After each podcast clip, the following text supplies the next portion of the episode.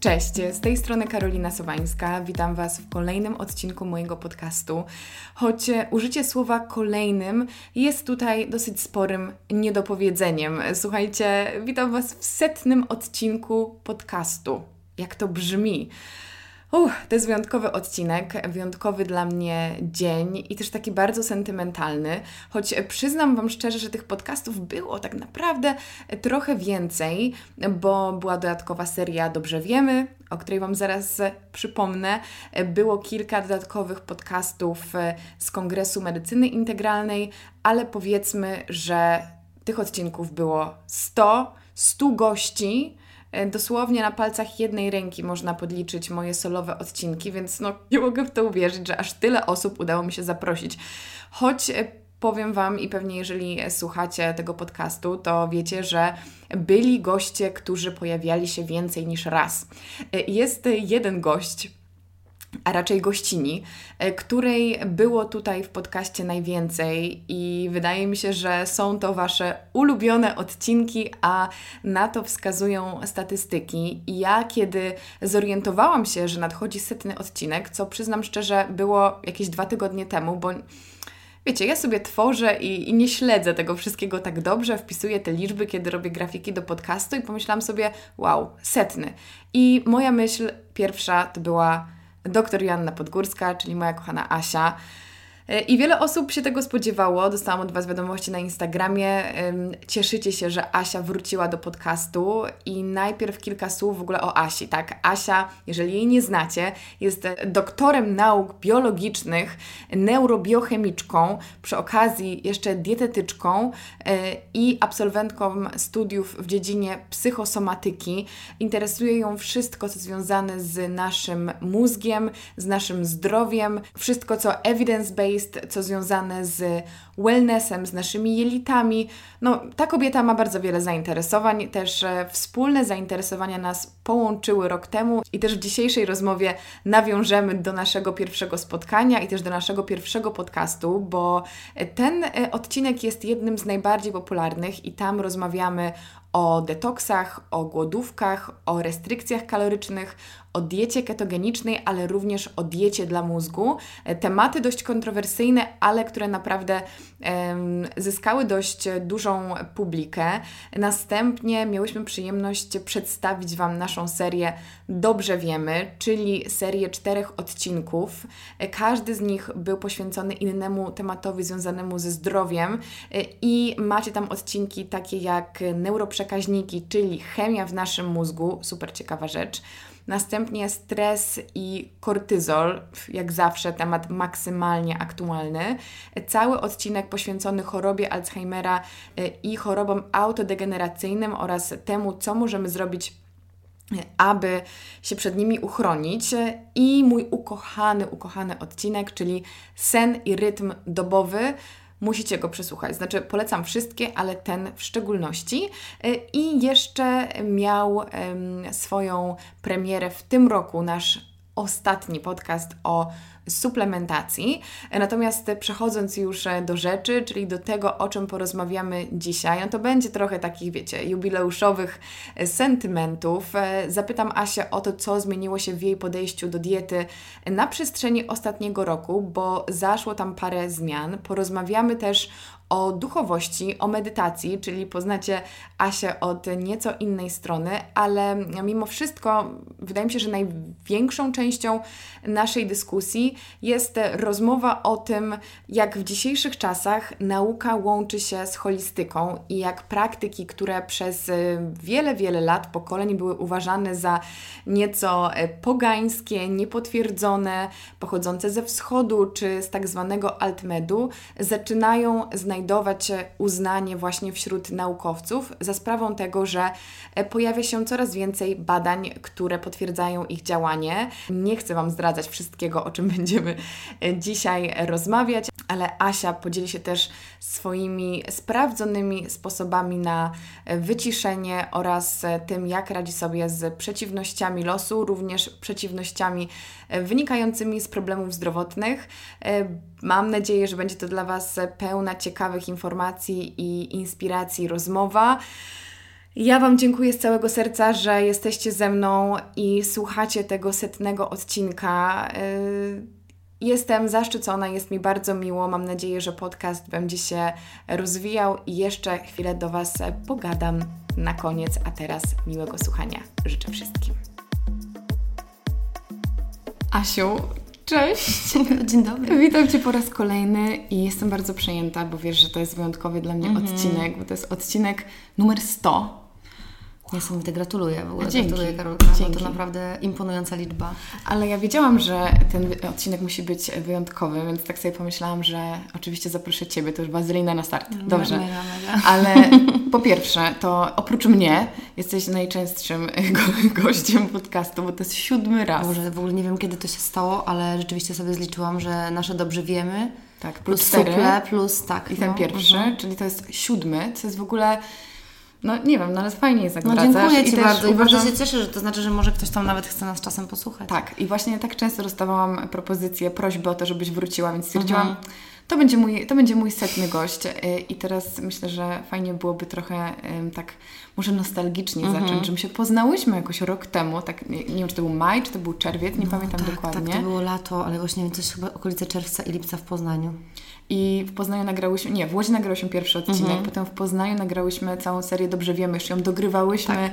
w Łodzi i to minął rok, a przez ten czas jakby tyle fajnych rzeczy razem zrobiłyśmy mhm. i no nie wiem, tak, tak się cieszę, że, że przez ten rok udało nam się wyprodukować i, i tak się poprodukować w tym, w tym internecie i myślę, że y, nadal ludzie wracają do tych podcastów i dziękuję Ci, że po prostu byłaś ze mną i że przekazałaś tyle wiedzy. Boże, w ogóle jak się robi, aż tak po prostu tak. mi na serduszku, na serduszku ciepło w ogóle to przede wszystkim ja dziękuję. W ogóle będziemy teraz sobie dziękować przez godzinę. Tak, tak, tak. E, niesamowite Dzisiaj dla to, że rzeczywiście jak spojrzałam, ile wyświetleń miał nasz ten pierwszy podcast, to dla mnie było to coś cudownego i naprawdę strasznie się cieszę, że treści, o których tam rozmawiałyśmy, nie były wtedy, tak mi się wydaje, mhm. dosyć oczywiste, bo posty przerywane, w ogóle te wszystkie rzeczy związane z głodówką, z jakimiś takimi, no, trochę kontrowersyjnymi tematami, mam wrażenie tak mocno były przez ludzi w ogóle, znaczy tak dobrze były odbierane, mm. bo też sporo wiadomości na ten temat dostawałam. I wydaje mi się, że trochę taka zajawka się jeszcze większa zrobiła na to, żeby te tematy zgłębiać. No i przez ten rok u mnie dużo wydarzyło się w kontekście tego, że ta popularyzacja nauki, to co robię, wydaje mi się, że naprawdę ma sens. To znaczy dostaję jakiś taki feedback i, i taką energię, że to, że to się komuś przydaje, że to może coś zmienić w ludzkim życiu yy, i no to jest dla mnie po prostu chyba najwspanialszy efekt w sumie tych naszych działań, że zrobiłyśmy coś, co komuś przyniosło jakieś takie fajne efekty co, zdrowotne. Ja nie patrzyłam na to w ten sposób, ale teraz rzeczywiście coś w tym jest, że nie widziałam tego typu treści na polskim internecie, w polskim internecie, kiedy zaczynałyśmy mówić właśnie o poście mhm. przerywanym, mm -hmm. czy no trochę gadałyśmy też o ketozie, więc tak. to już akurat był popularny Daria, temat. Daria Łukowska, którą też tak. poznałaś, pozdrawiamy. Y, Daria była na pewno pierwszą taką osobą, która dużo o postach mówiła mm -hmm. i też dla mnie to było super inspirujące. E, no i rzeczywiście Daria też u siebie na kanale o tym dużo mówi, więc wydaje mi i też od razu odsyłam tutaj właśnie wszystkich słuchaczy, jeżeli chcieliby zgłębić temat, natomiast rzeczywiście e, ilość pytań i ilość w ogóle to zainteresowanie, które potem się pojawiło, pokazało, że naprawdę to jest temat, który w ogóle trzeba jakoś tam w tym grzebać, nie? Więc tak mi się wydaje, że to było to było rok temu. To było rok temu i wtedy no nie chcę powiedzieć, że byłaś, no każdy z nas był trochę mhm. inny, ale wtedy y, mówiłyśmy trochę właśnie o keto i wydaje mi się, że też obserwując Ciebie prywatnie, trochę się u Ciebie zmieniło pod kątem też y, podejścia do zdrowia mhm. i do mhm. diety, więc możesz nam zdradzić, czy, czy, czy podpisałabyś się nadal pod tym wszystkim, jeśli chodzi o to, że tak żyjesz? To znaczy y, w kontekście może keto zaczęłaś. Mhm. Y, jak najbardziej dalej uważam, że jest to cudowne rozwiązanie wspierające mózg i że ciała ketonowe robią cudowną robotę i taki rodzaj odżywiania, czy nawet taki epizod w swoim życiu w przypadku niektórych stanów chorobowych, ja tutaj nie chcę się totalnie rozwodzić, tak. odsyłam do naszych podcastów, jest jak najbardziej spoko i jest mnóstwo benefitów z tego typu e, sposobu odżywiania, czyli z diety wysokotłuszczowej i dalej o tym sporo piszę, dalej na ten temat, e, dalej na ten temat mówię, dalej na ten temat e, piszę. Sama też, jak wiesz, byłam na diecie ketogenicznej, byłam na diecie wysokotłuszczowej, takiej z większą ilością mięsa, spróbowałam tego. E, później miałam te różne swoje problemy jakieś tam zdrowotne i ostatecznie dzisiaj jest tak, że dalej jestem na diecie mm, ze zwiększoną ilością tłuszczu i, i białka, z ograniczoną ilością węglowodanów. Natomiast no, zdecydowanie mniej spożywam mięsa, yy, jakby jest dalej w mojej diecie obecne, ale absolutnie już nie w takiej ilości jak wcześniej. E, no i to na pewno. Y, I też to, że właśnie jeżeli mówię o diecie wysokotłuszczowej i sporo y, pytań takich dostaję właśnie, że keto czy tylko i wyłącznie musi się to wiązać z mięsem, absolutnie nie.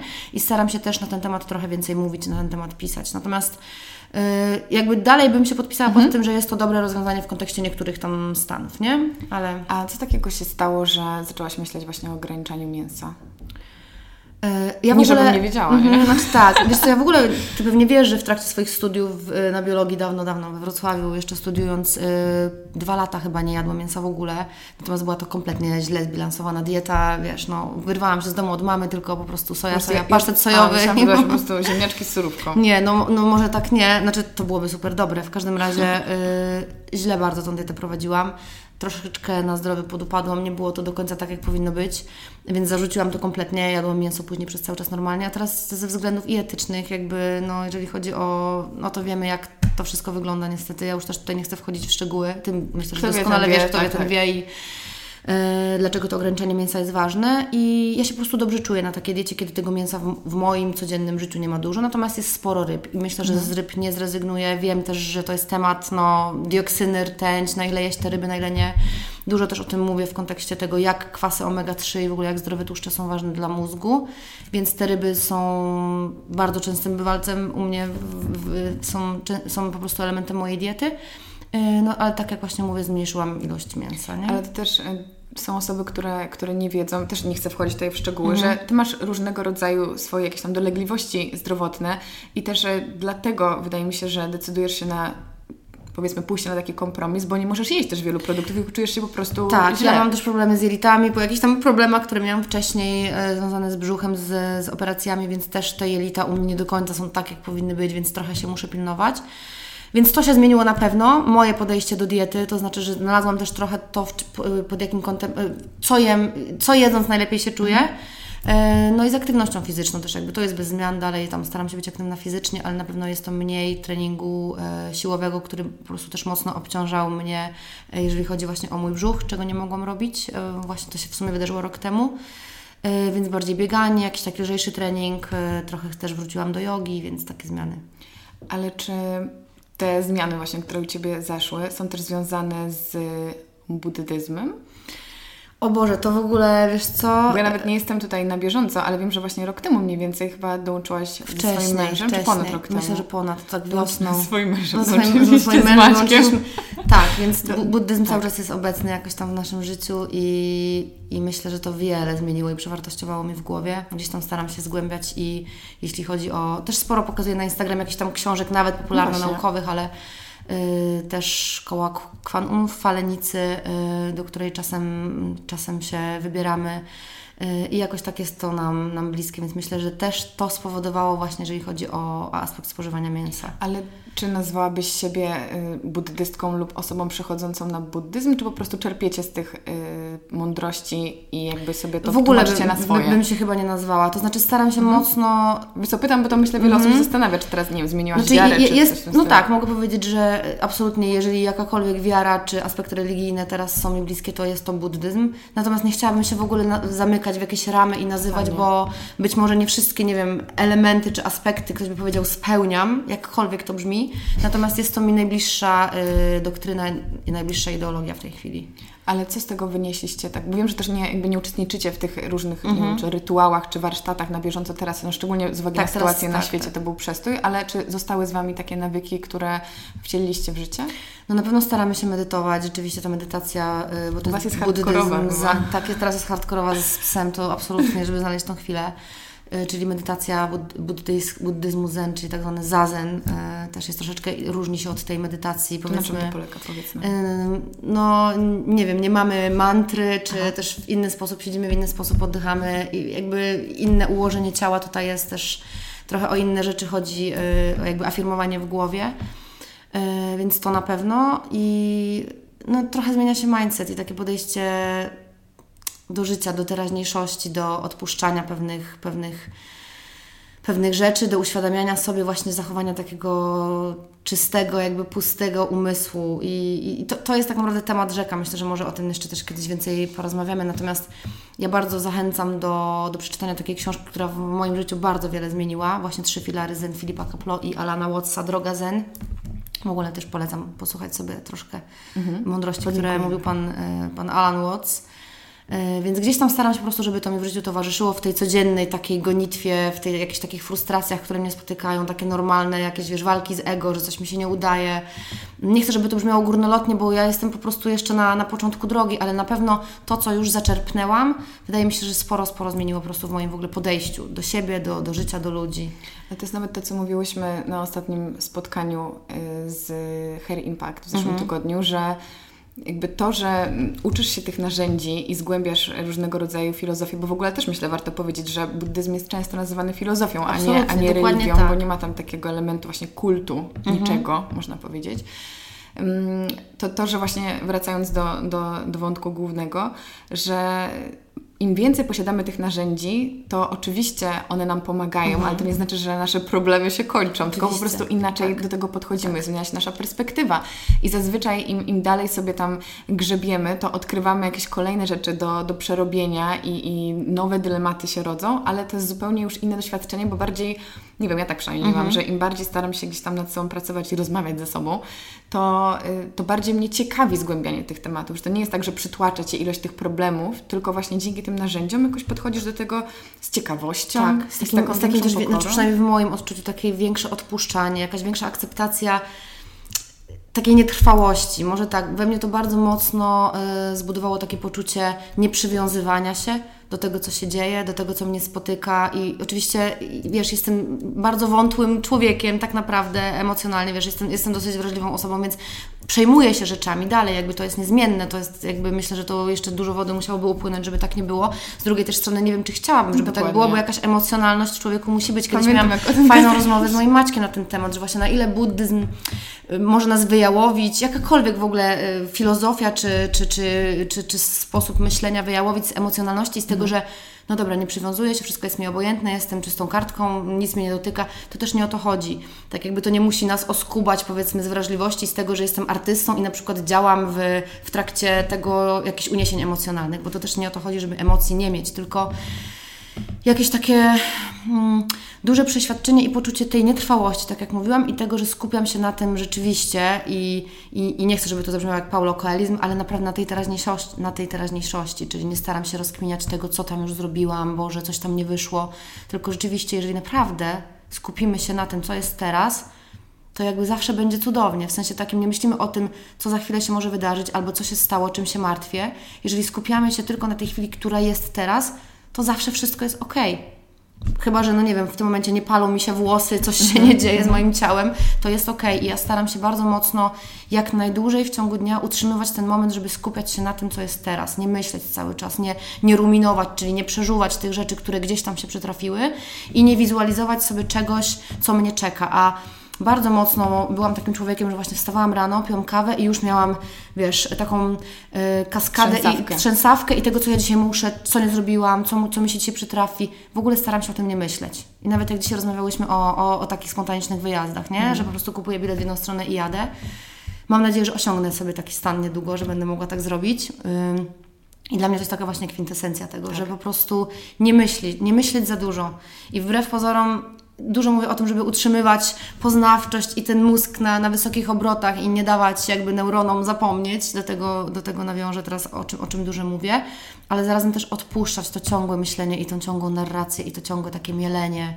I to na pewno, na pewno dał mi buddyzm i jakieś tam właśnie mowy darmy, czy, czy takie wykłady, czy jakieś e, odosobnienia, medytacje. Na odosobnienie jeszcze nie udało mi się wybrać, bo cały czas coś pandemia, ale takie medytacje nawet w ośrodku, kiedy rzeczywiście na kilka godzin się wyłączasz i po tym czujesz się po prostu jakby jakieś nowe życie ktoś w Ciebie tchnął. No wiesz, na kilka godzin albo nawet na kilka dni, no nie? Bo Vipassana trwa tak, 10 tak, dni tak, i to jest na pewno coś, też parę razy rozmawiałam mhm. o tym mhm. z moimi gośćmi, to jest coś, co na pewno, um, czego chciałabym doświadczyć. Ja też, cały czas ale to nie jest tak, że to nie jest tak, że ja czuję, żebym chciała tego doświadczyć, wiesz, w przyszłym tygodniu. Ja wiem, że to do mnie przyjdzie, mhm. Bo póki co mam wrażenie, że rzeczy nie jestem gotowa na taką ciszę, no bo kurczę, czasami, wiesz, medytuję rano przez 10 minut i momentami wydaje mi się, że to trwa wieczność, mhm. że ja już naprawdę muszę wstać i im bardziej, nie wiem, czy też tak masz, że im bardziej nie chce mi się medytować, im bardziej czuję, że ja już naprawdę powinnam wstać i się zająć czymś innym, tym bardziej wiem, że tego potrzebuję. Mhm. Tak, tak, bo właśnie to o to chodzi, to jest taka walka ciągle z, to, z tą gonitwą myśli i z tym, że Ty coś musisz i no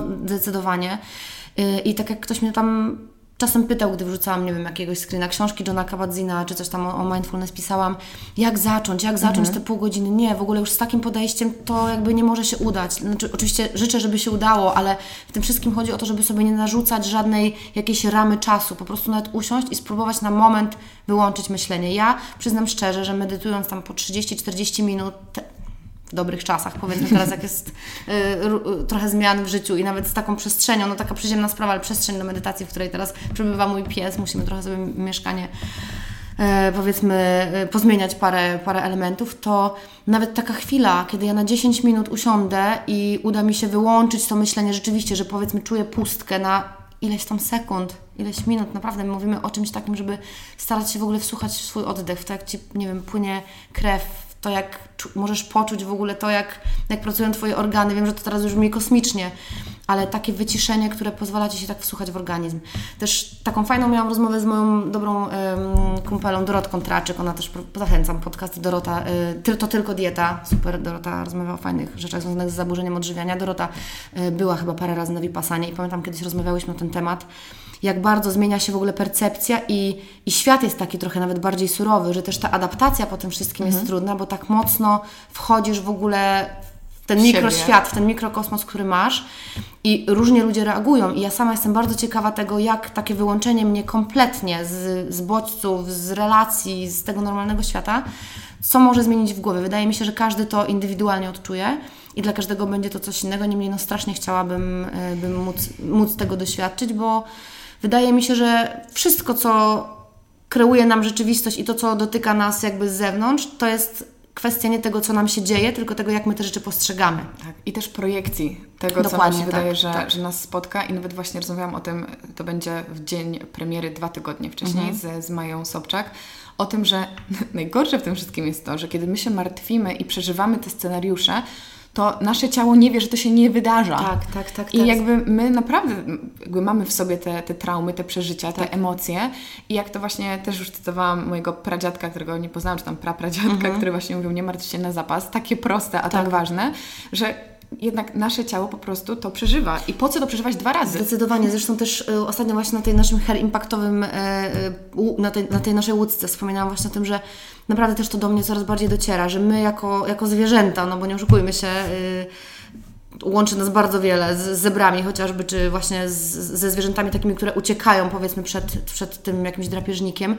E, my potrafimy stresem, jakimś właśnie rozmyślaniem, ruminacjami, przeżywaniem pewnych rzeczy, pewnych zdarzeń, wytwarzać sobie taką, generować taką reakcję stresową, jakby działo się coś bardzo złego z naszym ciałem a organizm nie wie, że nic się nie dzieje i utrzymuje nas w tym chronicznym stresie, w tym ciągłym wyrzucie tych wszystkich neurohormonów i po prostu dzieją się z nami takie rzeczy, jakbyśmy rzeczywiście walczyli ciągle z jakimś niebezpieczeństwem i to wydaje mi się, że jest taki największy problem nas, na, teraz w ogóle w dzisiejszych czasach ludzi, którzy po prostu nawet starają się odpuszczać, ale nie do końca potrafią. I to też jest jakby mój problem. Mhm. Dlaczego, dlatego właśnie każdy element, który w jakikolwiek sposób wyłącza mi to ciągłe myślenie, mielenie, przeżywanie i, i rozkminianie, to jest po prostu no, ileś tam minut bez tego, tego chronicznego stresu. A to, co powiedziałaś właśnie, że mieliście rozmowę na temat tego, że obawiacie się takiego odrętwienia. Nie? Tak, A takiego ja wrażenie, że mhm. jakby nasze życie jest już tak skonstruowane, że jeżeli jesteśmy w społeczeństwie, jeżeli po prostu mm, cały czas mamy do czynienia z różnymi zdarzeniami i, i, i po prostu żyjemy, tak? mhm. tak? Nie jesteśmy na odosobnieniu całe życie, nie jesteśmy mnichami,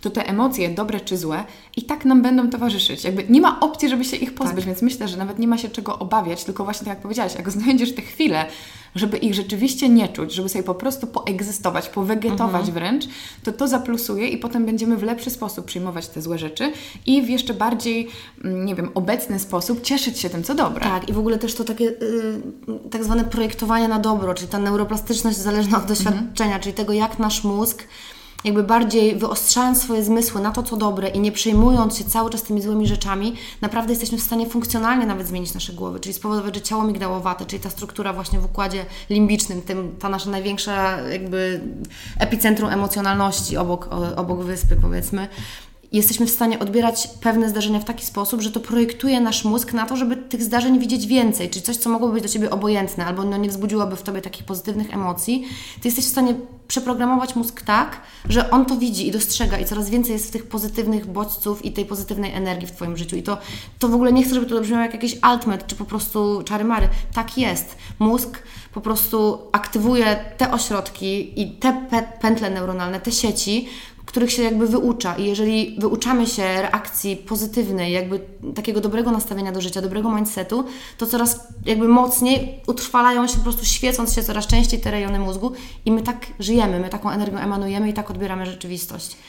Więc to jest w ogóle, ja myślę, że to, to jest, jest, przyszłość. To jest taki świetny temat. Coraz więcej tego widzimy w badaniach neuronaukowych. Zresztą ja wiesz, po tej y, mojej miłości do psychosomatyki naprawdę sporo sobie w takich rzeczach grzebie, gdzieś właśnie w tym, jak medytacja, czy właśnie zmiana mindsetu, czy jakieś takie elementy bardziej powiedzmy działające na naszą psychikę, czyli na umysł, wpływają na mózg, wpływają na te zmiany strukturalne. Też sporo na ten temat gdzieś tam staram się, się pisać, opowiadać. I myślę, że to jest temat, który tak naprawdę dopiero teraz będzie coraz bardziej do nas, y, wiesz, do nas y, jakby wychodził, coraz częściej będziemy się z tym stykać. To ja po pierwsze y, odsyłam wszystkich do naszego odcinka o stresie, bo mhm. o stresie, to tam myślę, że jest w tyle wiedzy Twojej w pigułce, że można Sporo naprawdę sobie wszystko poukładać w głowie, dosłownie. W każdym razie druga kwestia jest taka, że bardzo się cieszę, że powiedziałaś, że użyłaś stwierdzenia nie chcę brzmieć altmedowo. Mhm.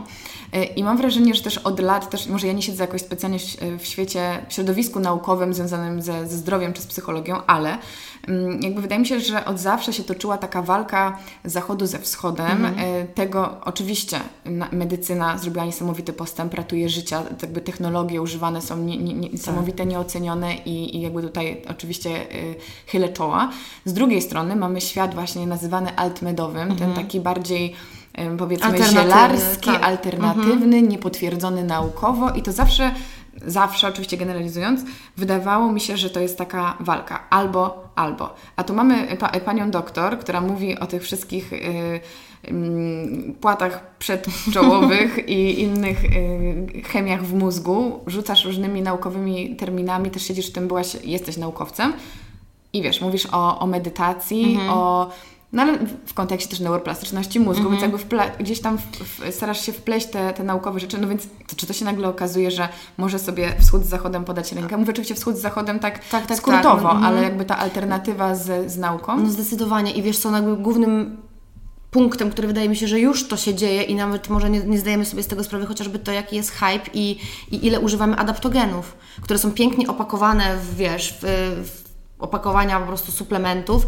i wydaje nam się, że to jest suplement i lek, ale to są zioła pozyskane jakby, wiesz, y, y, jeszcze jakby czerpiemy z tego z ayurvedy, z medycyny wschodu, z medycyny chińskiej totalnie i wiesz, w momencie, w którym byłyby to zioła i mówilibyśmy o tym, że to są jakieś zielarskie patenty, to byłoby to altmedowe, ale teraz jeżeli to są pięknie nazwane... nazwane w jakimś lnianej tak, tak, adaptogeny normalnie sprzedawane jako przez duże koncerny farmaceutyczne czy suplementacyjne, mamy zupełnie inne do tego podejście i to już jest taka pierwsza jakby dla mnie, wiesz, y, pierwszy sygnał, że rzeczywiście my z tego czerpiemy.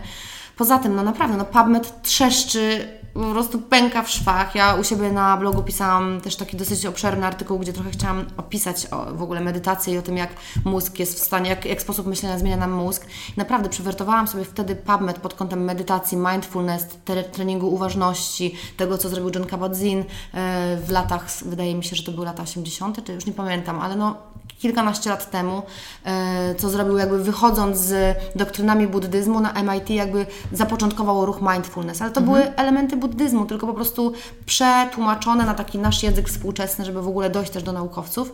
I teraz mówimy o tym super dużo, co mnie niesamowicie cieszy, stąd no, chociażby nawet kierunek na studiach psychosomatyka na SWPS-ie, czy nie wiem, Polskie Stowarzyszenie, Polskie Towarzystwo Mindfulness, które mhm. robi coraz więcej działań, widzimy, że ludzi to coraz bardziej interesuje. I to nie ludzi tylko i wyłącznie nie wiem, ze środowiska, wiesz, zielarskiego, alternatywnego, które ja w ogóle też szanuję, bo w ogóle to chcę, szan szanuję wszystkie środowiska. Uważam, że wszyscy mamy rację i super jakby to połączyć, bo ja na swoim przykładzie widzę, gdzie no jestem jakby mocno rzeczywiście gdzieś tam e, no evidence-based bym to nazwała i uwielbiam mieć wykresy, słupki, liczby, cyferki i jakieś udokumentowanie naukowe.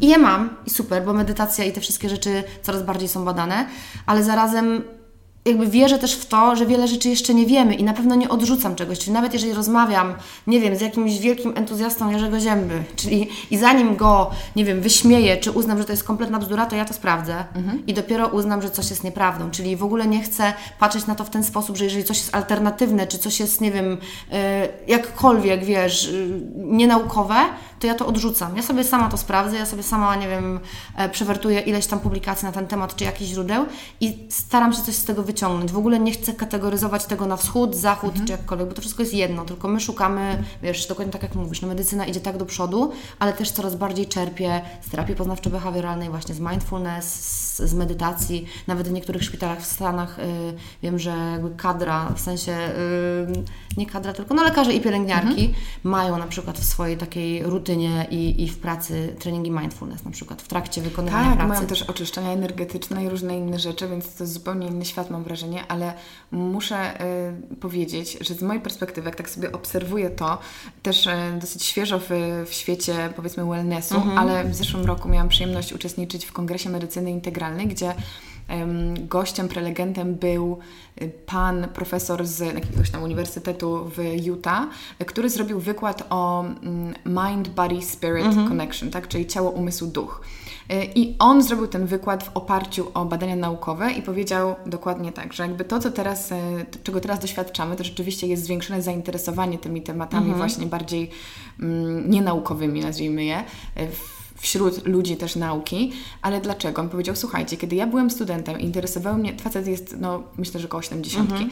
Mm, kiedy ja się tym zaczęłam interesować, miałam 20 parę lat, ja byłem uważany za oszołoma, jakby mnie nikt nie chciał przyjąć na żadne praktyki, a ja już jakby czytałem o tym, słyszałem o tym, ale nie było badań naukowych, które by to potwierdzały, więc on przez kolejne mhm. lata robił na, własne, na własną rękę badania i dopiero kiedy mógł stworzyć na tak, tak dużą bazę danych, czyli na przykład badania pokoleniowe, jakieś tam dwudziestoparoletnie, mhm. gdzie pokazał właśnie jak, nie pamiętam co to było, ale to na, na przykład e, pozytywne myślenie mhm. wpłynęło na e, osoby, które przez 20 lat tam stosowały, czy tam medytowały, czy tam pisały, już nie pamiętam co to było konkretnie i potem rzeczywiście badania pokazały, że ich procent zachorowania na choroby układu krążenia był o dużo, o wiele, wiele, wiele niższy i on powiedział, że dopiero wtedy, kiedy już był seniorem, miał ten pakiet mhm. badań, przyszedł do naukowców, powiedział proszę, tutaj jest dowód i wszyscy powiedzieli, ok, teraz tak. możemy rozmawiać. Czyli jakby te rzeczy takie bardziej właśnie holistyczne, alternatywne, intuicyjne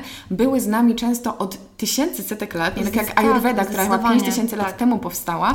Teraz zaczyna się o niej mówić, bo wiele z tych rzeczy, o których e, słyszymy, o których czytamy, już ma potwierdzenie mhm. naukowe, więc no, ty jako naukowiec, czy ty właśnie sama to powiedziałaś, że jednak lepiej jest Ci przyswoić tą nową wiedzę, jeżeli wiesz, że już są badania. Znaczy wiesz, to nawet pod tym kątem, że jeżeli chcę mówić o czymś, że coś zadziałało lub nie I zadziałało, no to, to próba innym. n równe 1 no nie jest próbą, więc jeżeli mam badanie na jakąś metaanalizę, a ostatnio mnóstwo wyszło metaanaliz odnośnie mindfulness i właśnie treningu uważności na, nie wiem, e, właśnie m, powodzenie leczenia, wspieranie leczenia mhm. depresji, czy w ogóle właśnie zmiany, które dzieją się strukturalnie w mózgu, zwiększanie istoty szarej, zmniejszanie białka CRP, czy stanów zapalnych, określonych interleukin, w ogóle wyłączanie właśnie reaktywności ciała migdałowatego, no mnóstwo, mnóstwo rzeczy, które są takie jakby no twarde naukowo. Mamy na to skany mózgów MRI, więc jakby jest to jakieś tam potwierdzenie. Bardziej chodzi o to, żeby móc powiedzieć, rzeczywiście wydać jakiś statement, mhm. że to działa na większej grupie osób, bo to, że to działa na jedną, dwie, trzy osoby, super, tak może być. I to też mnie w jakiś sposób przekonuje, bo nawet jeżeli to pomoże jednemu człowiekowi,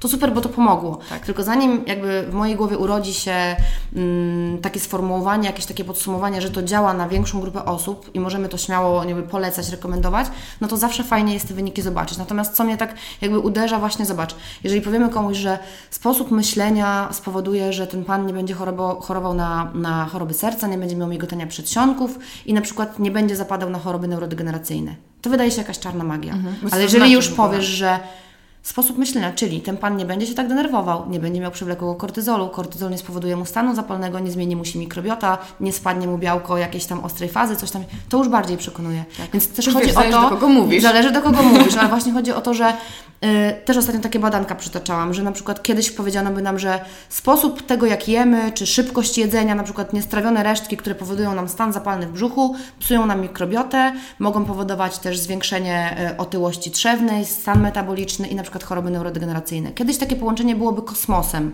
Że jak w ogóle szybkość jedzenia, czy to, ile my zjadamy w ciągu dnia, może wpływać na choroby neurodegeneracyjne. A teraz wiemy, że choroby metaboliczne tak mocno wpływają na stan naszego serducha, na, na układ krążenia, że niesamowicie mocno to w ogóle predysponuje do tego, że y, występują choroby neurodegeneracyjne, czy jakieś zmiany w mózgu.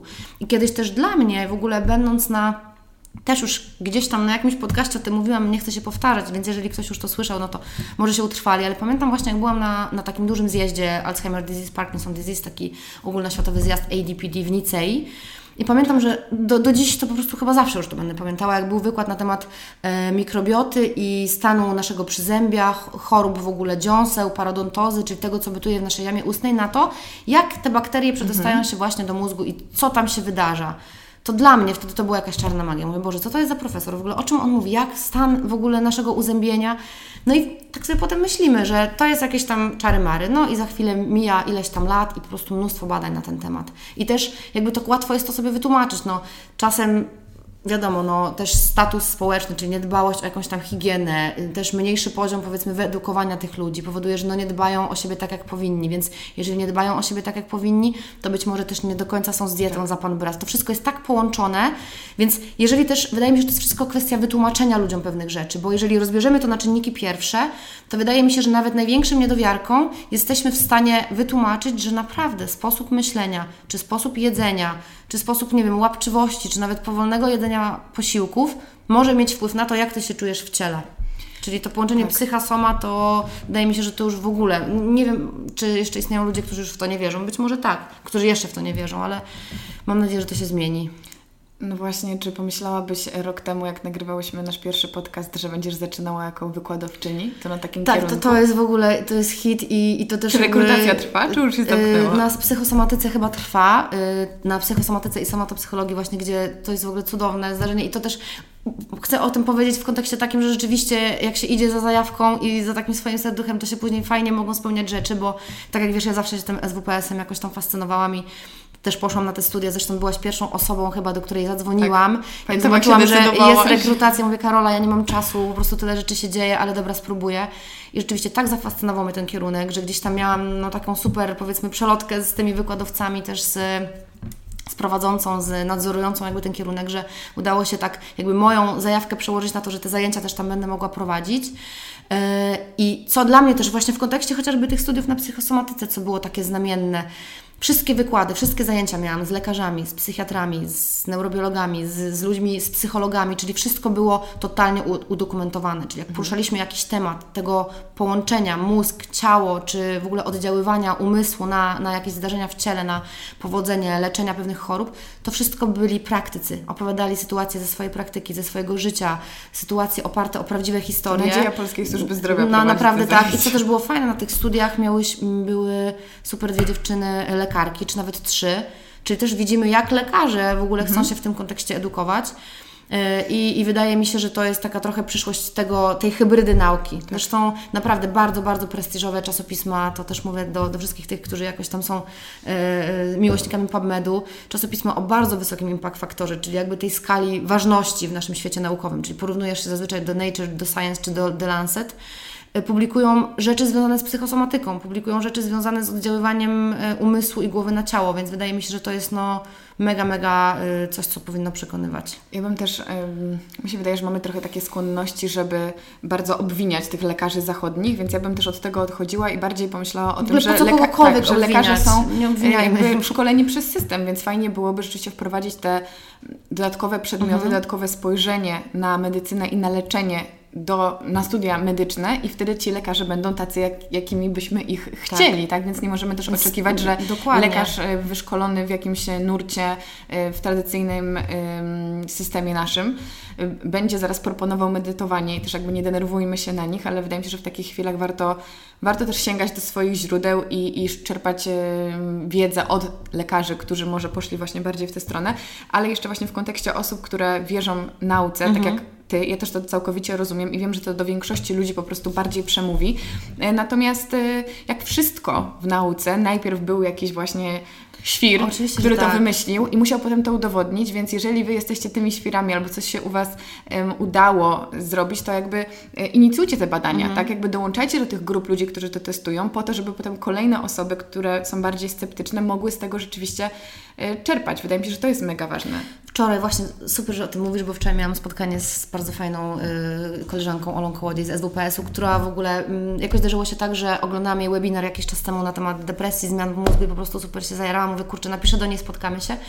I też właśnie gdzieś tam na w głowie się tli taka, y, taka myśl, taka inicjatywa, żeby działać w ramach takiej fundacji popularyzującej naukę, neuronaukę, bo wydaje się być, neuronauka cały czas wydaje się być trudna, i jest, w moim odczuciu neurobiologia jest czymś trudnym, bo jest, dotyczy czegoś, co jest najbardziej w ogóle no, nierozwikłane, nieodgadnione, czyli mózgu i zarazem tej struktury, która steruje wszystkim, absolutnie. Wszystko moim zdaniem zaczyna i kończy się w głowie. Niestety, jakby jeżeli w głowie jest źle, to tak naprawdę w ciele jest źle.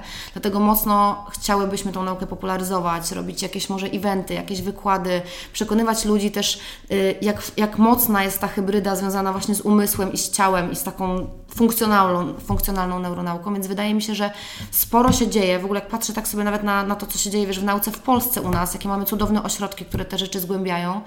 Yy, więc jakby wierzę, że jesteśmy na początku takiej drogi naukowej, ale ilość tych badań, która jakby wycieka do nas codziennie, ja po prostu też, pewnie kto mnie obserwuje na Instagramie widzi, ja codziennie wrzucam jakieś badanie, które to jest totalnie przypadek, bo ja pracuję w tym czasie, ale ja muszę to powiedzieć, ja muszę po prostu pokazać, ile my mamy tych tych, tych, tych danych, tych yy, no, takich faktów na temat, który łączy, nie wiem, na temat połączenia mózgu, jelit, sposobu myślenia, że wydaje mi się, że jesteśmy w takim dobrym czasie, żeby tą wiedzę szerzyć i żeby coraz więcej nawet takich niedowiarków zrozumiało, że, że coś w tym jest, że to nie jest w ogóle jakieś czary-mary.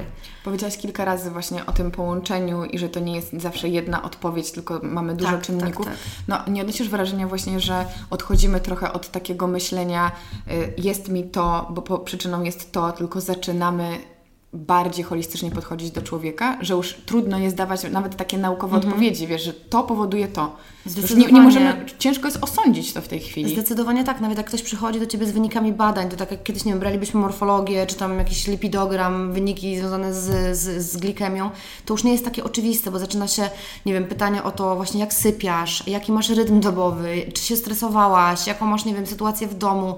No naprawdę, zaczynamy jakby szukać głębiej i to jest cudowne. Sama ostatnio byłam u pani e, ginekolog i chociażby rozmawiałyśmy o tym, nie wiem, czy miała Pani stresy, w jaki sposób Pani je, czy Pani się nie przetrenowywuje. Poruszamy aspekty, które kiedyś w moim odczuciu w ogóle żaden lekarz by o to nie zapytał.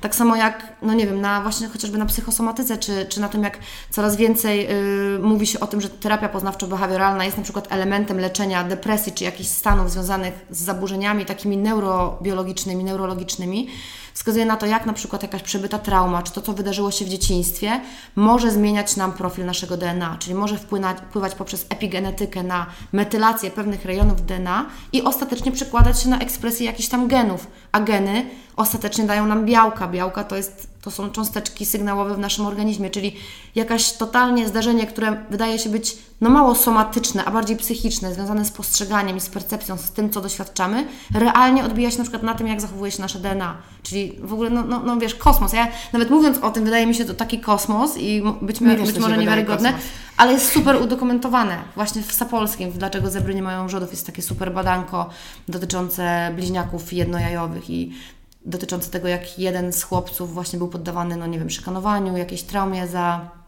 za młodu powiedzmy i jak jego odpowiedź na stres w późniejszym życiu była zupełnie różna od tego, od, od jego brata, który miał powiedzmy łagodniejsze, e, lepsze dzieciństwo. Jak to się objawiało tym, e, powiedzmy w kontekście wytwarzania e, kortyzolu w jego życiu, więc no to są, to są po prostu pewne dane, to już nie są takie, wiesz, hipotezy, tylko wydaje mi się, że no mamy tutaj pewnik, że tak jest po prostu.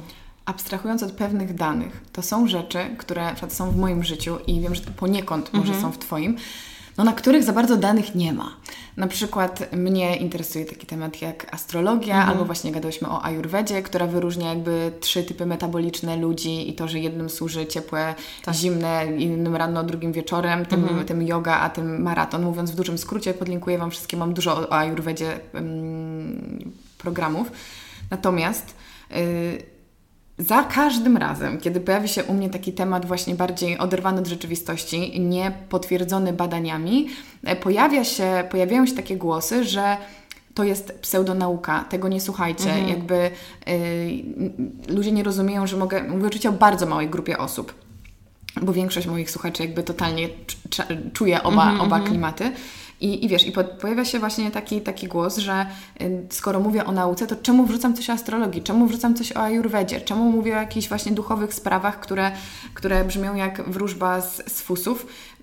Jak, jak Ty się na to zapatrujesz? Czy to jest Twoim zdaniem jakby każdego taka indywidualna kwestia i, i jakaś nasza, nie wiem, wrażliwość, czy to rzeczywiście może ludzi zrażać?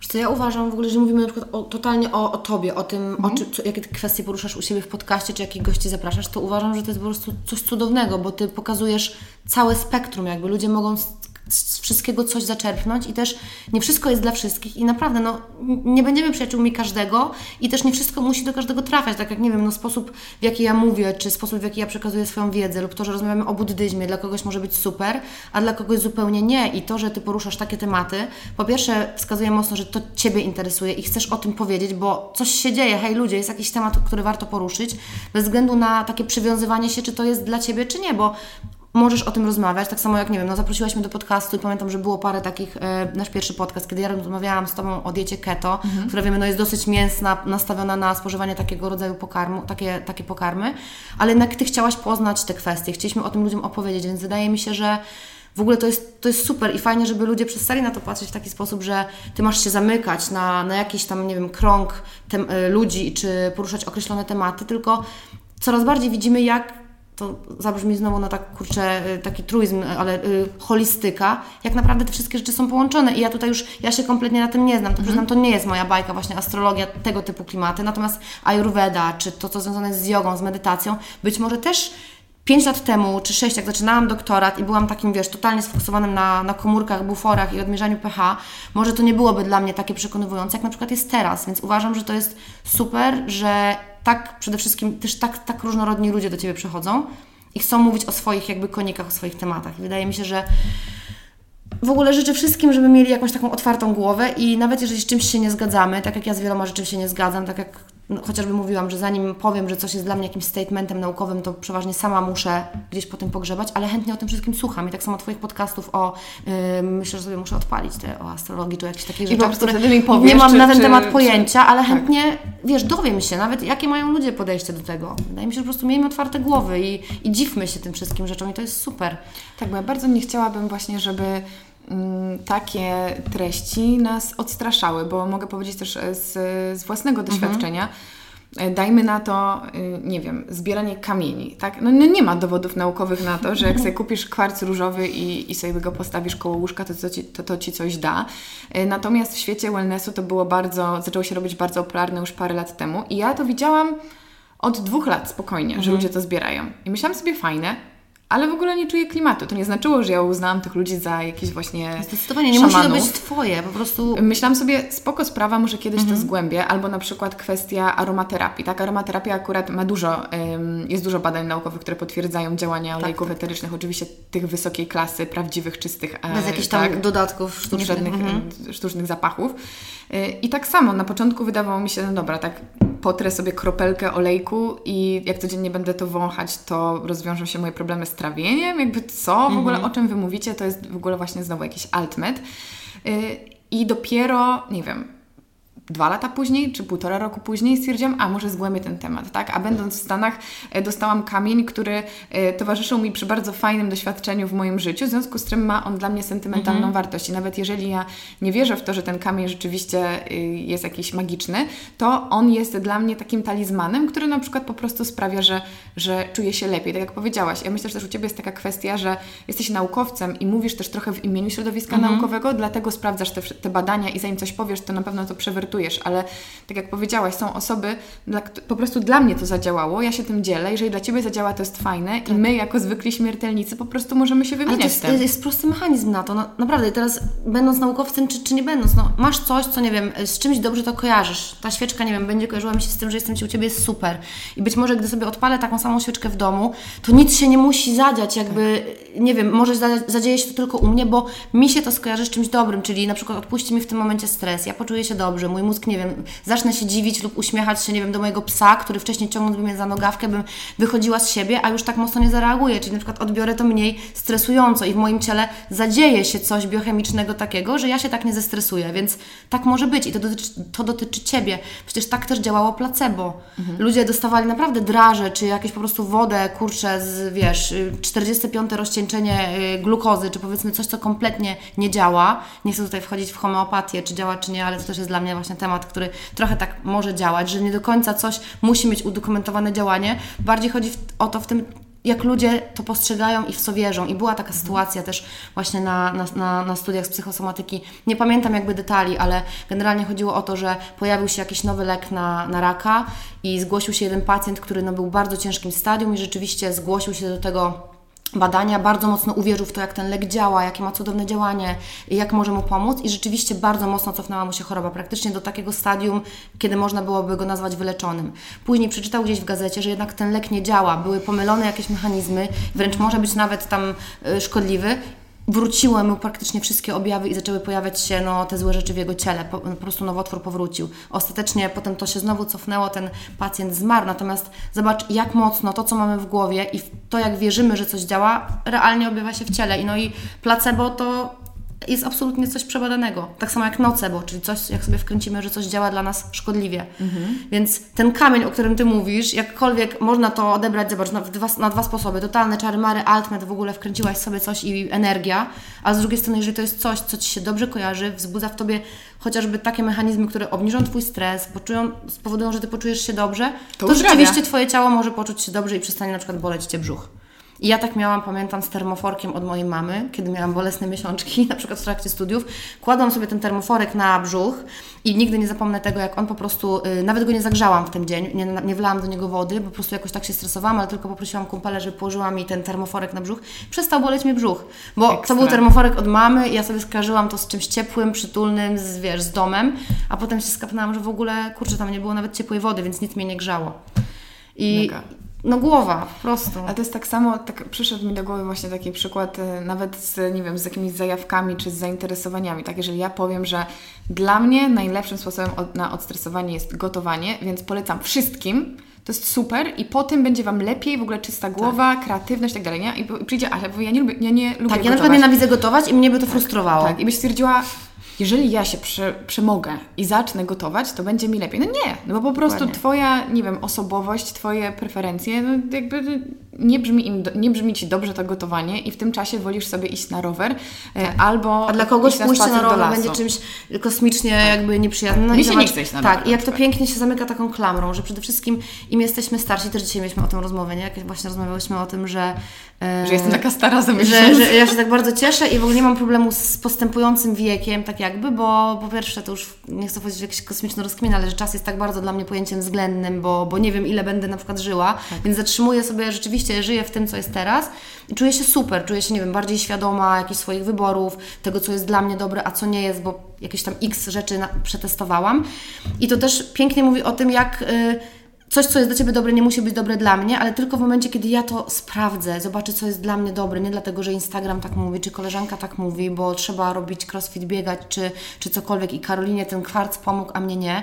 Tylko znaleźć sobie coś, co ja lubię, co mnie tak. relaksuje, co mnie luzuje, co powoduje, że ja się jakoś tak odcinam umysłem.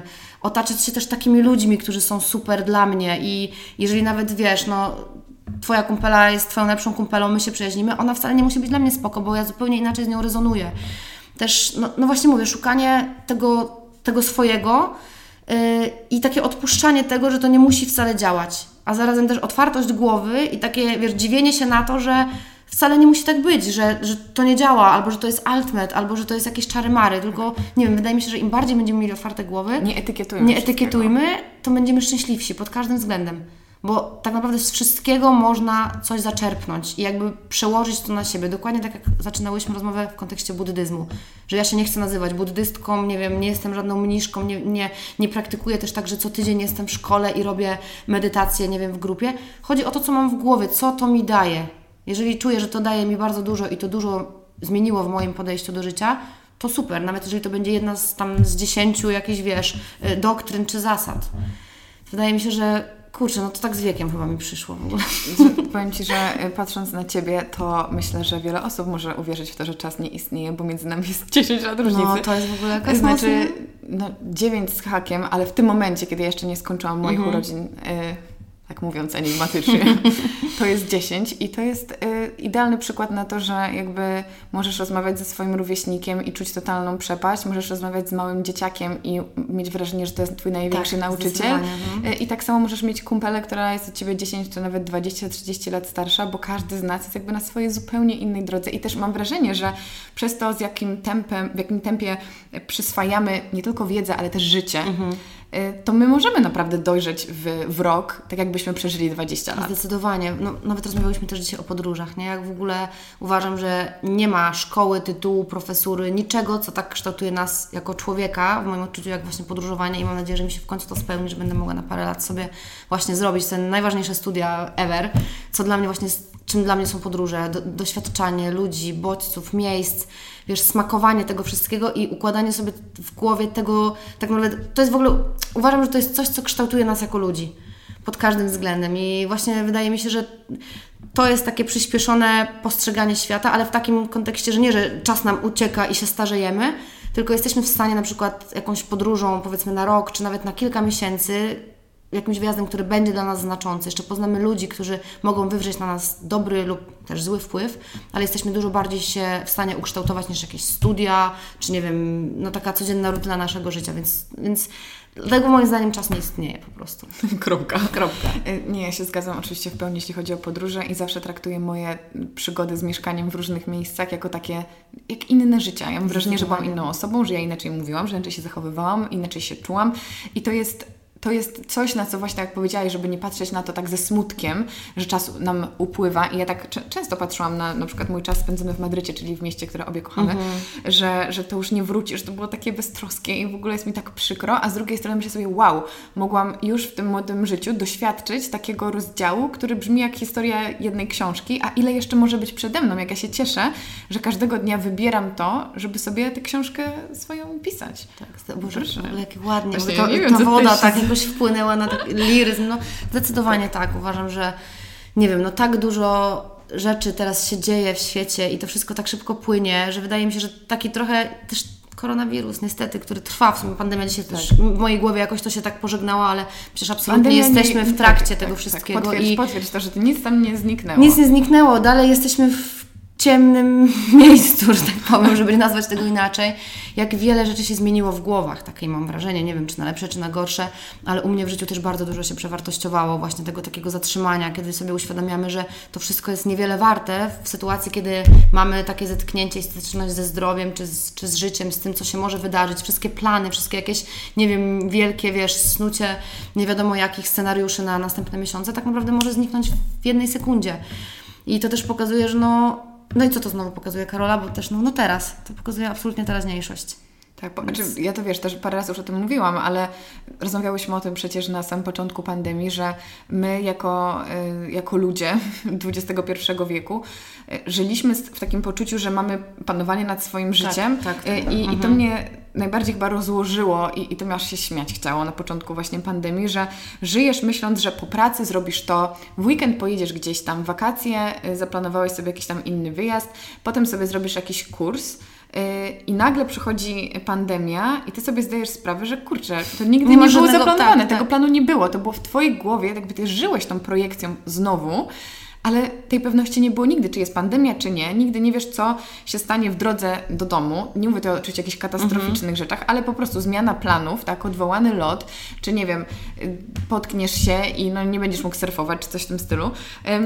I zawsze tak było. Jakby nie potrzebowaliśmy pandemii, żeby żyć w ten sposób, ale chyba jej potrzebowaliśmy, żeby sobie uświadomić, Tak. że no, tylko to, co jest w tej sekundzie, to jest y, ten obszar, ten, ten ułamek czasu, nad którym mamy władzę. I to jest przerażające, ale takie uwalniające Tak, jednocześnie. tak, tak, zdecydowanie. I też taka akceptacja właśnie tego, że może przydarzyć się wszystko. I tak naprawdę zaakceptowanie tego i nie wiem, no szczęśliwie nie spotkała mnie jeszcze żadna tragedia, nie wiem, no nie zdarzyło się nic jakiejś mojej bliskiej mi osobie, czy, czy w zawodowym życiu nie mam jakiegoś krachu, że no coś to rzeczywiście mogłoby spowodować, że byłoby mi przykro lub źle, więc też nie chcę mówić o, o rzeczach, które mi się nie przytrafiły, natomiast to, co, nad czym mocno pracuję właśnie nad taką akceptacją, też to, co pokazała nam pandemia, że coś się może wydarzyć, więc zaakceptuj to, nic nie może zrobić. No, zdarzenia się dzieją, a wszystko jest kwestia tego, jak my to interpretujemy i jak my do tego podchodzimy.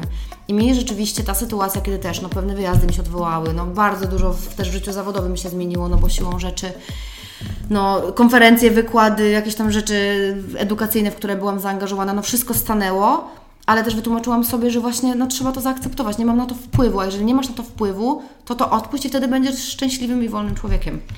Nie wiem, czy chcesz o tym mówić, ale, że tak powiem, wezmę Cię nie, nie pod włos, mhm. ale spontaniczne pytanie. Mm, mówisz o akceptacji, a jak czujesz się właśnie mając tyle już nie chcę tutaj może dramatyzować, -hmm. ale jakby borykasz się ze swoim zdrowiem -hmm. od mhm. jakiegoś czasu, masz dużą wiedzę na ten temat, a jednak mija rok i nadal jakby te rzeczy nie są rozwiązane. I w jaki sposób Ty odnajdujesz akceptację względem swojego zdrowia, mimo że jakby znasz niby w cudzysłowie rozwiązania, wiesz gdzie się zbadać, wiesz jak to zinterpretować, mm -hmm. wiesz jak schakować to, to życie, mhm. mózg i tak dalej, i tak dalej, ale jednak nadal te problemy są i tak. jak sobie z tym radzisz? No, no wiesz, przykład tego, że to co się zdarzyło tam mi rok temu, właśnie jakaś ta niefortunna diagnoza, sepsa, pobyt w szpitalu, wycinanie, kurczy, tam grzebanie w brzuchu, e, coś z czym cały czas jakby się borykam, czyli właśnie te problemy jelitowe, mimo że jakoś wokół mnie są też super mądrzy ludzie, od których tam czerpię, ale mimo wszystko nie do końca da się to wyrównać, więc co mogłam zrobić? Musiałam to zaakceptować, mimo że mam na ten temat wiedzę.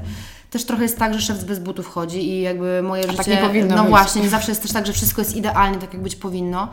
Natomiast akceptuję to i mam nadzieję, że to w końcu minie, więc jakby rzeczywiście wiedzę na ten temat mam, ale to też fajnie może pokazać, że nasze życia nie są idealne, czyli ja też borykam się z takimi rzeczami, borykam się z rzeczami zdrowotnymi, plus to, że właśnie paradoksalnie pracuję głową, a non-stop mam jakieś urazy głowy. Ty doskonale o tym wiesz. Ja już miałam trzy wstrząsienia mózgu, ostatnio znowu jakiś uraz, miałam tomografię, jeden wypadek na rowerze, więc cały czas też coś jest z tym mózgiem, więc mam nadzieję, że pewnego dnia po prostu on nie przestanie działać.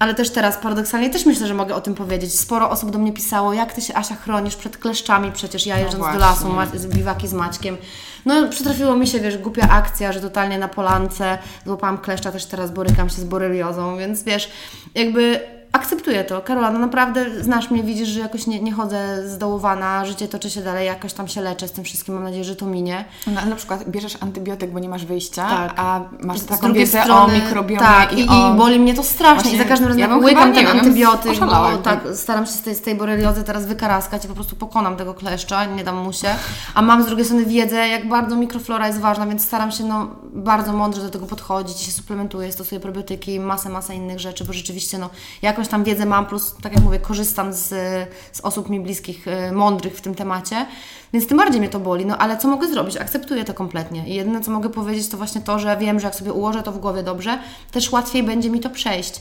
I moje przecież problemy zdrowotne, właśnie z tym brzuchem, ta niefortunna diagnoza, kiedy właśnie przez przypadek wycięto mi wyrostek i to jeszcze źle. Pozdrawiamy. Więc y, borykam się z tym cały czas, ale wiem, że gdybym miała właśnie taki mindset, żebym była zła na tych lekarzy i zaklinała ich jeszcze i nie wiem, tutaj wiesz, wytaczała sprawy, bo też takie miałam sugestie, że powinnam tutaj się... Myślę, że e. Tak, myślę, że tak. Myślę, że byłoby jeszcze gorzej. Ja po prostu ja to odpuściłam, no trudno, no zdarzyło się.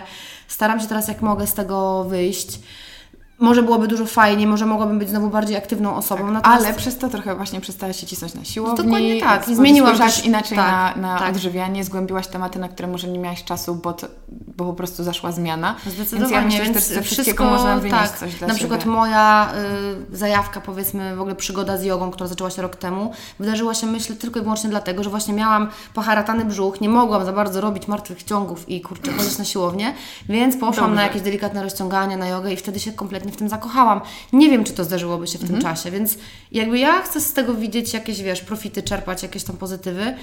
E, natomiast to, o co się modlę i po prostu chciałabym już właśnie nie więcej nie uderzać się w głowę i to na pewno, więc po prostu... Życzymy Ci Asiu. No, mam nadzieję, że to się też... Ale y, mądra osoba powiedziała właśnie, że to była Katarzyna Miller, pani Katarzyna Miller, yy, powiedziała właśnie, że yy, wyzwania, które dostajemy od losu są jakby odpowiednio proporcjonalne, tak, proporcjonalne tak. do tego, co jesteśmy w stanie znieść. Więc widać jakby, no może dobrze, że trafiło na Ciebie, oczywiście wiadomo, że nie żyć tych rzeczy, ale może dobrze, że trafiło na Ciebie z tymi problemami, bo wiesz, co Ci jest, masz ludzi wokół siebie, którzy mogą jakby stać na straży tego, jak jesteś leczona chociażby i, i możesz właśnie chociażby też swoją głową trochę to regulować, tak? Czyli inna osoba mogłaby wpaść w kompletną po prostu depresję, załamanie i nie dziwię się wcale, jakby daje pełne przyzwolenie, bo to są no, straszne rzeczy, tak? Każdy kiedy inaczej, wycina tak. wyrostek, którym nie, który w ogóle co nie jest Twoim problemem, to w ogóle jest jakiś absurd. Czy to w ogóle wycięcie wyrostka to jest jakby, wiesz, małe miki, chodzi o to, co tam się działo później. Tak, konsekwencje tego, tak.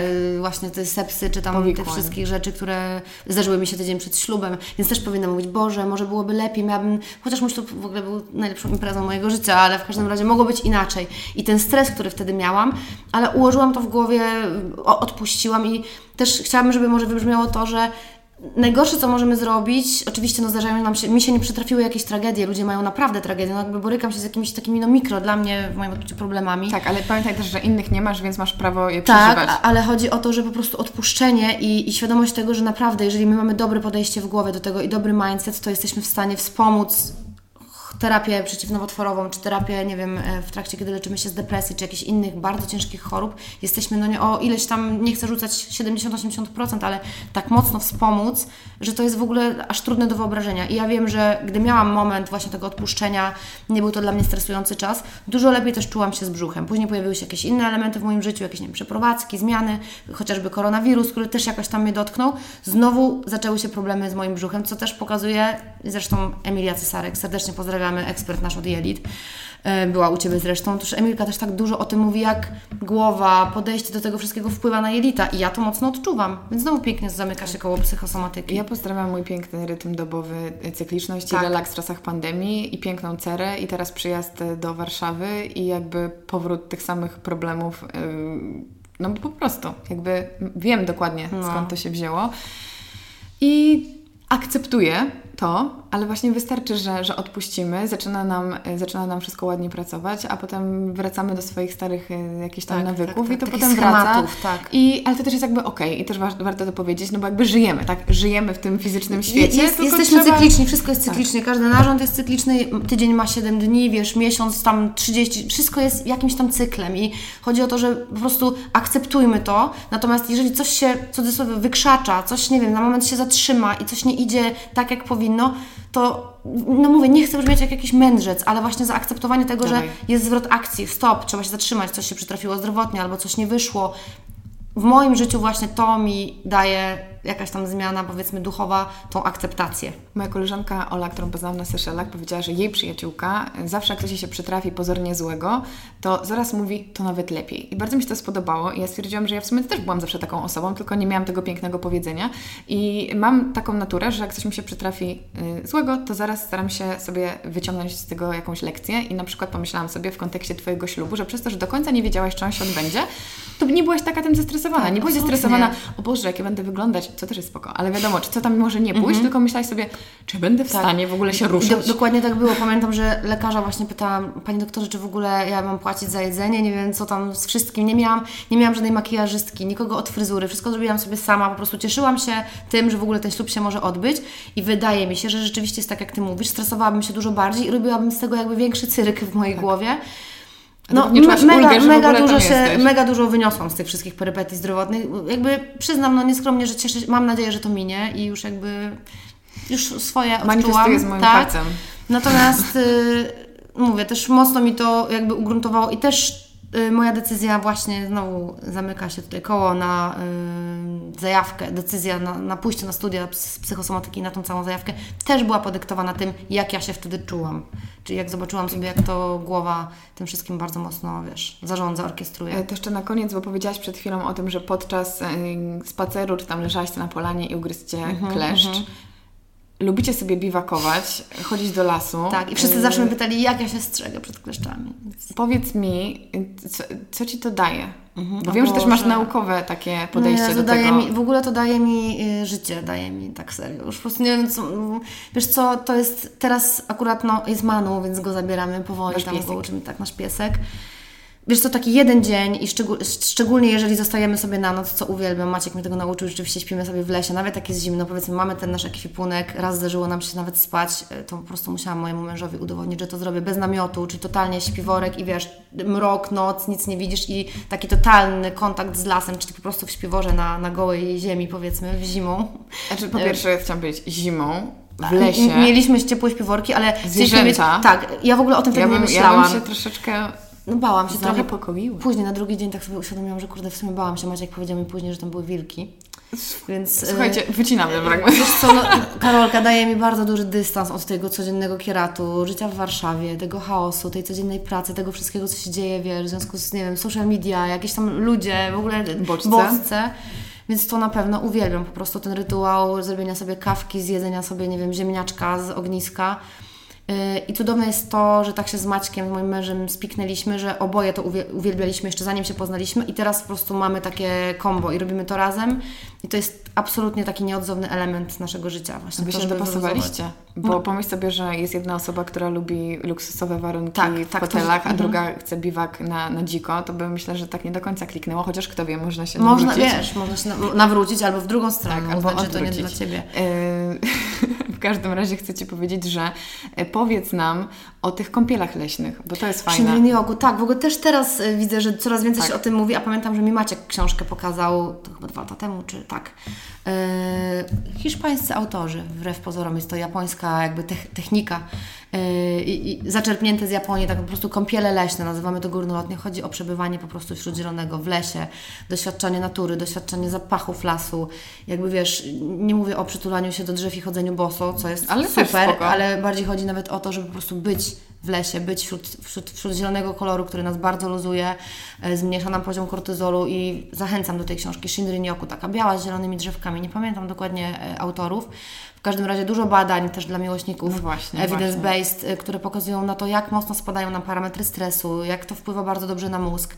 No po prostu, no wracamy znowu, zataczamy koło, wracamy do, do korzeni, czyli nie wiem, badania na y, japońskich pracownikach, wiesz, dużych korporacji, y, które wykazują, że nawet posiadanie roślinki w biurze, czy patrzenie sobie na ptaszka, który gdzieś tam Chyba siedzi tam na drzewie. takie nowe ogrody, nie? Tak, tak, tak. I w ogóle tam jest kilka już, tam jest bardzo duży ośrodek, który bada tak naprawdę, no wiele badań się tam, y, się tam dzieje, ma miejsce w kontekście właśnie wpływu kąpieli leśnych, przebywania wśród natury na to, jak ci pracownicy, nie wiem, są wydajniejsi w pracy, to też jest takie, wiesz, sobie błędne koło, bo idźmy do lasu, bądźmy bardziej wydajni, wydajni w pracy. Tak, nie Natomiast chodzi o to, jak zmienia się po prostu ogólnie dobrostan, nie? Więc to jest super i ja po takim jednym dniu, na przykład z nocą, czy nawet po całym dniu, jak sobie jedziemy do lasu, w ogóle wracam no tak zchillowana, jakbym była, wiesz, tydzień gdzieś tam na wakacjach, więc polecam.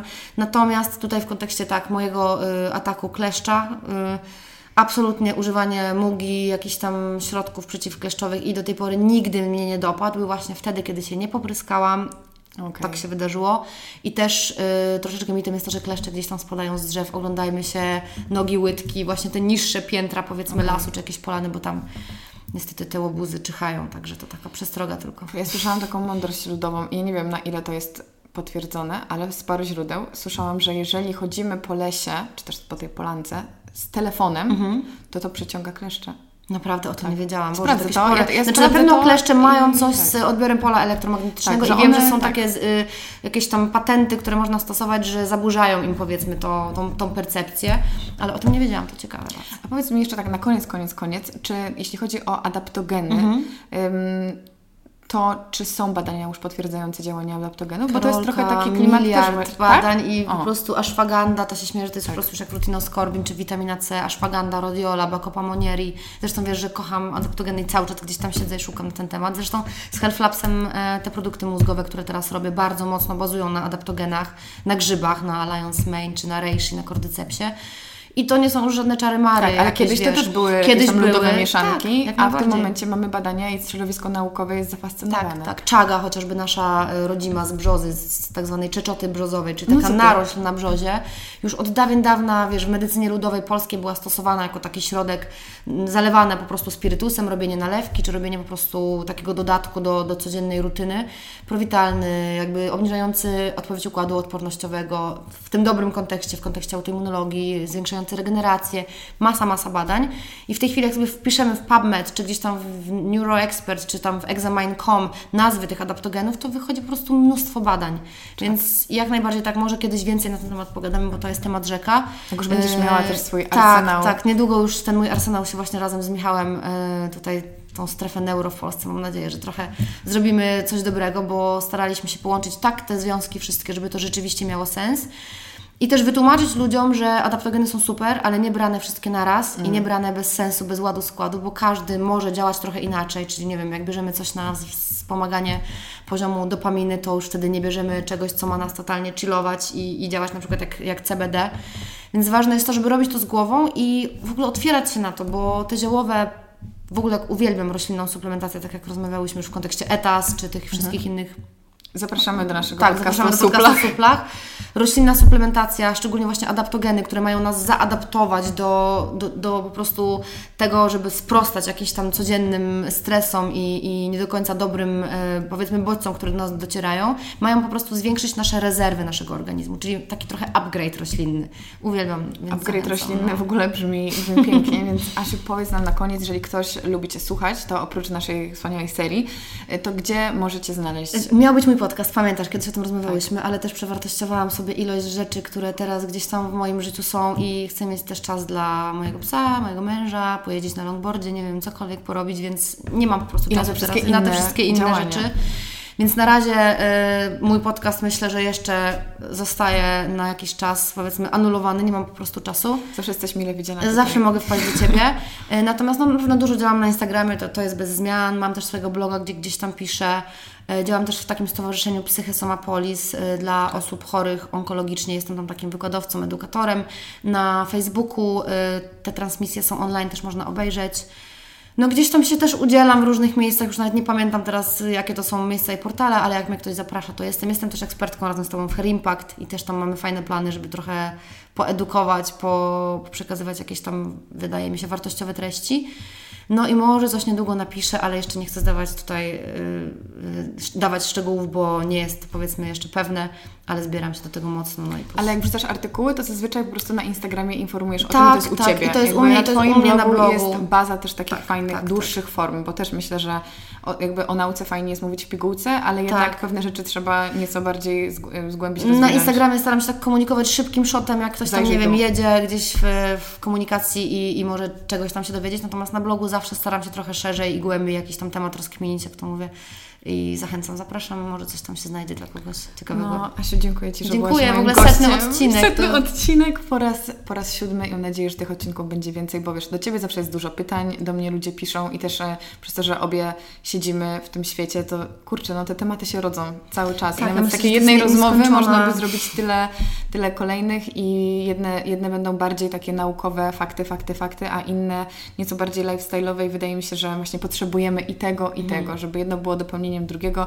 E, I Ty jesteś właśnie przykładem wspaniałej pani naukowiec, która ma otwartą głowę i cały czas poszerza swoją wiedzę i jestem po prostu, no, zaszczycona, że mogę mieć Dziękuję bardzo i dziękuję w ogóle, że mogłam sobie za ten, za ten pierwszy podcast dziękuję, że mogłam sobie poopowiadać i trochę... No, tutaj pani e, crossfit keto e, z Karoliną sobie rozmawia i tak, i to się było urodziło. super, dokładnie, więc jakby super fajnie i ja też się cieszę i Ci Karolka, tutaj już na koniec ja muszę powiedzieć, że Ci mega gratuluję tego setnego podcastu i właśnie tego, że nie boisz się zapraszać różnych ludzi, każdy ma trochę inną, wiesz, inny flow, inny przekaz, jakieś inne zajawki i fajnie, bo możesz pokazać ludziom nam w Polsce i też mam nadzieję, że w końcu też za granicą i to się urodzi u Ciebie, że będziesz, wyjdziesz poza, yy, pokazać jak dużo fajnych rzeczy się dzieje i jak dużo ludzi ma jakieś tam swoje zajawki, które też w sumie można połączyć w jedno i coś tam z tego dobrego wyciągnąć. Także o, dziękuję Ci. Jestem, jestem, jestem, bardzo, jestem bardzo rozczulona i uważam, że jesteśmy świetnym teamem. Jak ktoś się nie zgadza, to trudno, bo my to wiemy. Także dobrze to wiemy. O! Dobrze wiemy. Dzięki bardzo i dzięki. Do usłyszenia. Hejka. Do usłyszenia.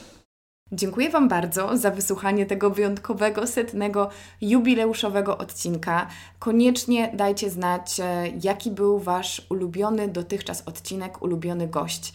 E, piszcie do mnie w komentarzach na YouTubie pod podcastem, który jest tam w wersji wideo, albo na moim Instagramie podcastowym, czyli Karolina Sobańska Podcast. Ale przy okazji też Was zachęcam do obserwowania mnie na moim oficjalnym Instagramie Karolina Sobańska. E, I ciekawa informacja, suplementy, o których mówiłyśmy, czyli wszystkie suplementy Health Labs e, są, słuchajcie, dostępne dla Was, moich słuchaczy, e, ze specjalną zniżką minus 10% na hasło Karolina10. Także wszystko Wam u dołu podlinkowałam. Oczywiście przypominam, że podcast ukazuje się w każdy poniedziałek o 7 rano na Spotify, na iTunesie i na YouTubie. I z okazji setnego odcinka bardzo, bardzo, bardzo Was proszę o zostawienie podcastowi recenzji. Na iTunesie w aplikacji podcasty możecie wystawić mu opinię, dać odpowiednią liczbę gwiazdek i napisać kilka miłych słów. Jest to dla mnie super ważne. Bardzo mi to pomaga, to promuje podcast, sprawia, że te tematy docierają do jeszcze większej ilości osób. Na Spotify'u zaś Możecie go dodać do obserwowanych y, i na YouTubie zostawić komentarz, dać lajka, czy też e, zostawić subskrypcję. Także aż nie chce mi się tego odcinka kończyć. Jestem wzruszona, rozczulona. Dziękuję też Asi, że była moim gościem. Dziękuję Wam, że słuchacie, że wspieracie i razem ze mną się edukujecie. Także dzięki serdeczne za wysłuchanie i do usłyszenia już za tydzień. Cześć!